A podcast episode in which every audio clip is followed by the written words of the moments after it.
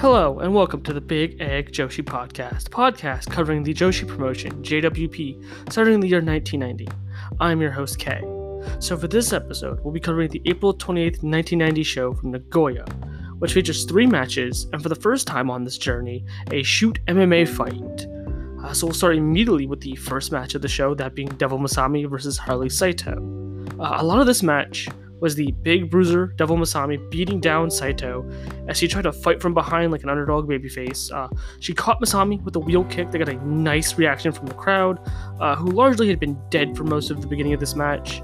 But of course, that didn't last long as Masami once again regained control, immediately gained momentum back, and picked up Harley Saito over her head for a body press, which also got a nice uh, ooh and ah reaction from the crowd. Uh, she tried to drop Saito. Saito landed on her feet though and hit Masami with a giant spin kick to the back of her head. I Immediately dropped her. Crowd popped for that big time. Uh, Saito got some more offense in, but went right back to Masami back in control. Uh, again, this is sort of a back and forth between the two. Uh, Saito though got the better of Masami eventually, and uh, started sort of grounding her, uh, just put her in a crab, a single leg crab, and was just sort of wearing her down, kicking her, wearing her down, and then going back to the the sort of crab. Uh, though after some back and forth between the two, uh, Devil Masami uh, hits the devil bomb and then gestures to the crowd for a second one, to which the crowd is all for. They're immediately cheering for her to do it. She gets a big, big cheer from it. Then she hits the second one to another big cheer, and she pins Saito. Uh, I genuinely like this match, actually. And it's probably the best Devil Masami match I've seen so far on this journey. Uh, as as I've stated before, I didn't like the sort of one-sided beatdown she did on Eagle Sawai. That kind of felt so so utter one-sided against the big top heel in the company at the time, or what I'm supposed to believe is the big top heel in the company at this time. Uh, and then the sort of jokey mockery of Cutie Suzuki, where she wasn't taking the match seriously. And granted, that did lead to Cutie beating her, but she's still like not taking the match seriously. In this case, she was taking this match very seriously. And Harley Saito went from getting beat down in the beginning to catching up, and eventually the match became a big back and forth struggle match between the two. It went from a, a sort of a squash almost, or a beatdown, to an actual genuine match, trading back and forth blows and momentum. Uh, I really did enjoy this. Uh, so moving on to the next match, uh, Hiroshi Itakura versus Hideki Kawaichi. Uh, so this is a men's match. I was very surprised uh, when I looked at the card. I didn't expect this to be a men's match. Again, I only had the name, so I didn't really have any details going into this. And when I saw both of them, I'm like, oh my god, this is a, a men's match. This is so confusing. I'm not. I was not expecting this. Uh, I tried to look up a bit of information on these two. Uh, the only person I could find any information on was Hiroshi. Uh, and the only thing I could really get on him was that he wrestled in New Japan, uh, War, and IWA. Seemed to be kind of a, middle of the road job guy. Uh, as for this match, it sucked. It was so slow. A lot of locks and headlock spots and rest spots, and just kind of boring laying on the mat for five minutes doing nothing in mat work. It did kind of pick up at the end there with a, a, bit more moves, arm drags, a bulldog here and there. Uh, some things that got some kind of reactions out of the crowd. Um, I think they're both rookies.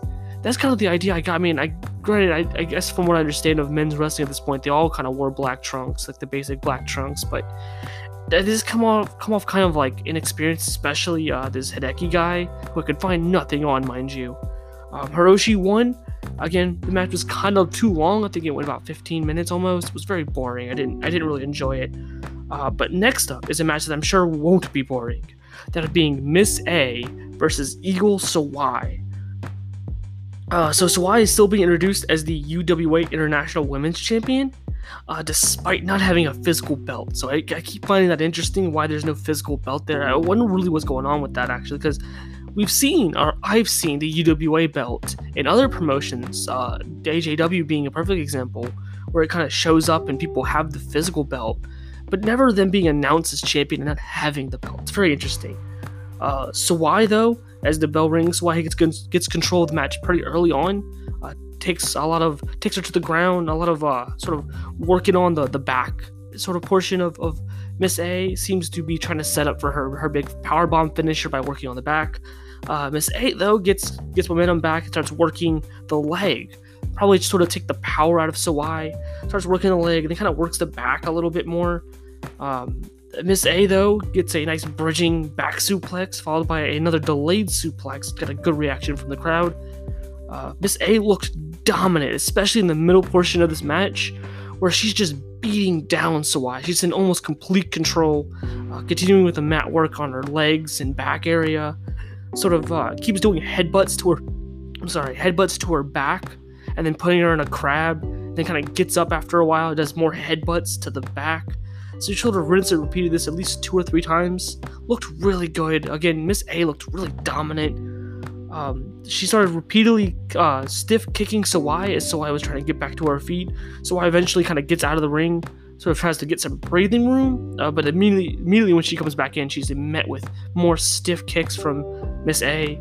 Uh, though Sawai does re- start regaining momentum using that power of hers to sort of do a lariat, a few lariat spots, and a nice slam. Uh, but the match ends when um, Miss A sort of Irish whips uh, Eagle Sawai off the rope and hits her with a wicked looking lariat to get the shoot pin. At least it came off like a shoot pin. Uh, it was a very quick pin, almost not a quick pin, but it was a pin. And her shoulders were down for most of it until like the very last second. Uh, this led to a post match where Sawai started giving out to the ref, uh, sort of pushing around and kind of yelling at her a bit. Miss A comes over, just causing gestures, uh, one, two, three, you got beat. Uh, sort of uh, Sawai gets in her face, gets back and forth. They start shoving each other. The ref has to kind of break them up, and I think this is leading to a rematch. Uh, this was a very solid match. I really did enjoy this. Uh, Miss A looked very dominant against the. Again, I keep stressing this: the big heel in the company. She's the one with the big heel per, uh, group, Gurentai, who, mind you, wasn't even at ringside. I found that also kind of interesting. Usually, Eagle Sawai comes out to the ring and she has Gurentai in tow at all times.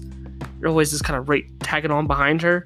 Uh, but they weren't here this time, so I wonder if there's some kind of story going on with that. Maybe I would have to kind of look into more, but it's very, very limited information I can find on this stuff.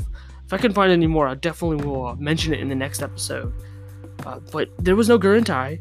Uh, Miss A looked very, very dominant, especially like I said in the middle portions of the match where she had complete control. Like Sawai was just getting beat down and beat down, and definitely making her look like a big star. She's definitely sort of getting a big push up the card. Uh, again, the post match makes me believe we're gonna get a rematch, and I'm all for this rematch. Uh, so finally, the final match, if you could even sort of call this a match, is the of the show is the MMA match. Ryumi or Ryuma Go versus Masashi Aogi. I don't know who either of these dudes are, and yes, they are dudes. Uh, this is a this is not a women's MMA match, which is for some reason the first thing that came to mind because AJW was doing this at the time. This is a men's um, MMA match. Again, I'm kind of taken aback. There's been two men's matches on this card. I wonder if maybe this has something to do with attendance. Maybe they think that their women aren't selling the tickets very well, so they're trying to bring men on to sort of bring more people in. That's kind of my, at least, theory on all of this, because it's very interesting. Um, though Masashi uh, seems to be the only one with actual MMA experience. As he comes out, he has his gi on, he has corner people with him, looks oh super serious, gets a nice reaction from the crowd. Uh, Ryuma, though, looks like a complete noob guy. Comes out with his black trunks, nothing special. Uh, kinda, he's, he's pretty jacked though. But really, no no bells and whistles. Though he does come out to Eye of the Tigers, bonus points for that one, I guess. Uh, Ryuma has a this when the, the bell rings for this. Ryuma assumes this 100% not real fighting stance. Like his arms are kind of up, kind of in a Muay Thai kind of pose, but they're so far apart and so high above his like his sort of chest, sort of chin area. If you know anything about Muay Thai, you don't want your hands, you don't want them high up above your chin. It just doesn't work that way. And he has them super high up and far apart. Kind of has his legs really far apart too as he's moving. So you can tell this guy has like no experience because he's not blocking shit with those arms. And sure enough, he's not even he's not blocking anything. He spends most of the fight running away. Though well, he does try to go for this weird, not even remotely close to his opponent baseball slide kick thing. They got a bit of a chuckle out of the crowd. I got a chuckle out of me. like, what, what, what even was that? It was very out of nowhere. Again, he spent most of the first round just running away. I'm so thrilled. The entire first round had like no contact. Nobody hit each other. There was gonna be one lockup. This is like a. I, I, I assume this is like a, a game of chess, Except the one guy, Ryuma in this case, keeps moving his pawn back and forth in the same two squares, going absolutely nowhere but afraid to make a move. That's kind of how I equated this. Oh, and hey, round two starts, we get an actual takedown. Cool.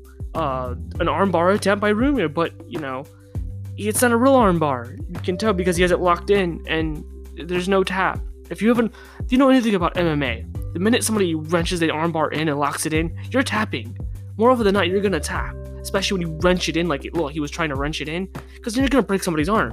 So this is, and then I kind of couldn't tell because the video quality was very blurry, but uh, it 100% came off as a totally not real MMA uh, armbar. Like he just did not get it for real in. It's like the fakest looking armbar I think at this point. Um, he does put him in a headlock though, so thrilling action still continues in this fight. Uh, they're just laying there. After like laying there like a beached whale on top of him with like a headlock, uh, we get them to stand back up, and round two start. Round two's over. So this uh, this is definitely not a thrilling fight, that's for sure. I spent those of this being bored. Uh, round three starts, Ryuma doing an arm breaker, sort of a wrestling style arm breaker. He grabs the arm and kind of like sort of slams it over his shoulder. Uh, completely looked fake. Like, oh, Jesus Christ, my dude. I know you're trying to seem like it's like, and the other guy's like trying to sell it like it's real. So odd. Uh, but then he just kind of starts laying on him while holding the arm. He just keeps holding the arm that he did the arm breaker on as he's just laying on top of him. Uh, there's just this weird count thing where they count to ten if they're not moving, and they gotta they gotta get back up after this. Uh, but also, the weirdest part of this is sort of Masashi is um Ryuma gets Masashi's shoulders down, and the ref starts counting a pin. And I'm just like, what? And he proceeds to continue to do this in the following rounds. Now I skipped most of this fight, but as I was going through it, every time his shoulders are down, he counts a pin. I thought this was an MMA fight, not a, a wrestling match. I'm just kind of confused by that. Uh, though Masashi does get a nice spin kick right into Ryuma's dick. Like he just spin kicks him and nails him right in the nads. I got a nice laugh out of that as Ryuma just immediately rolls out of the ring. It was hilarious. That, that was like the best part of the entire fight. Um, again, so boring. And just a reminder, this is happening on a Joshi promotion show.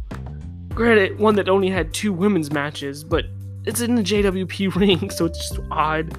Uh, they lay there so long, I've tapped out of this match. As we go towards the end of the third round, I can't watch anymore, so I just skip to the end. Uh, it looked like it got more action. It picked up, like uh, I saw a few weird spots, like a neck breaker, like a swinging neck breaker by Ryuma, uh, and a bulldog. And it, it, I couldn't tell if this was supposed to be like a wrestling versus MMA thing, like legit, or what the fuck was going on with this. Um, but this went 34 minutes. Uh, Ryuma won after ref stoppage. This sucked.